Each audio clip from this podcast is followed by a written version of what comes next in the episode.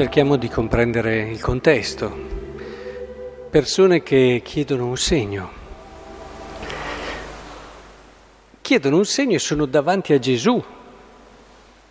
Chiedono un segno e sono davanti a colui che è il culmine e la pienezza della rivelazione.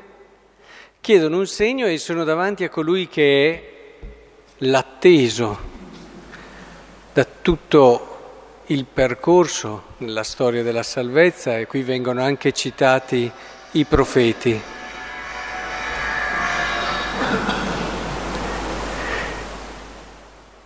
Ora credo che sia importante cogliere questa situazione paradossale, ma questo essere paradossale eh, lo si comprende perché queste persone non hanno riconosciuto Cristo, non avevano gli occhi per vedere, non capivano che cosa stavano vicendo, vivendo, la verità di quello che stavano vivendo.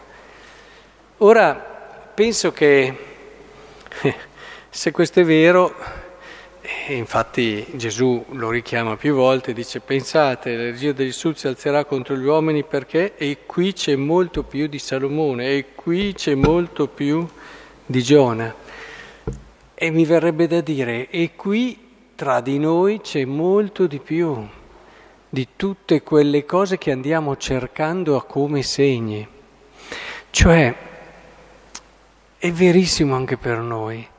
Noi a volte cerchiamo delle conferme, cerchiamo dei segni, magari li andiamo anche a, a cercare qui, là, in qualche cosa di particolare, ma il segno di Giona, lo dice Gesù, non vi sarà dato altro che il segno di Giona. Che cos'era il segno di Giona? La conversione. Convertitevi.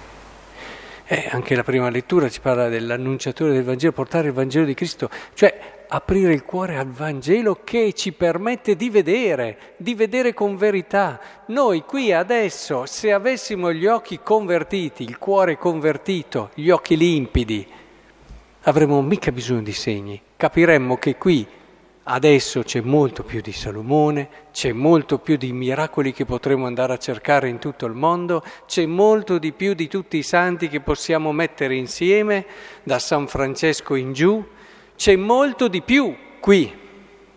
Il problema non è, il problema non è ciò che è fuori, il problema è ciò che è dentro, l'atteggiamento, il modo. Tante volte te ne rendi conto nella vita spesso.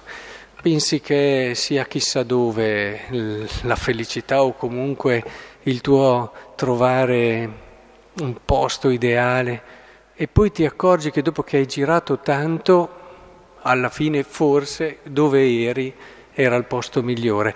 Ciò che, ciò che rappresenta un problema è come sei dentro tu, che cosa tu riesci a vedere nella situazione e se davvero hai un cuore libero, felice, sereno, semplice, allora intanto stai bene in ogni posto, ma allo stesso tempo riconosci anche, grazie al Vangelo, il tempo in cui stai vivendo e la verità di questo tempo. E, e questo è quello che secondo me dobbiamo capire. Noi tante volte cerchiamo fuori quello che in fondo dobbiamo cambiare dentro. E il Signore ci aiuti allora in questo. Il segno di Giorno in fondo è questo convertire, aprire gli occhi a quel Vangelo che San Paolo ci dice nella lettura.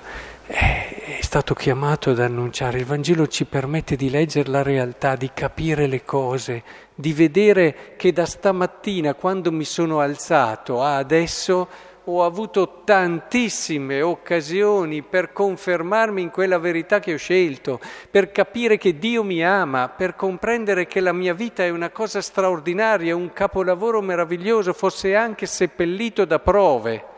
Rimane un capolavoro meraviglioso se ho un cuore aperto al Vangelo.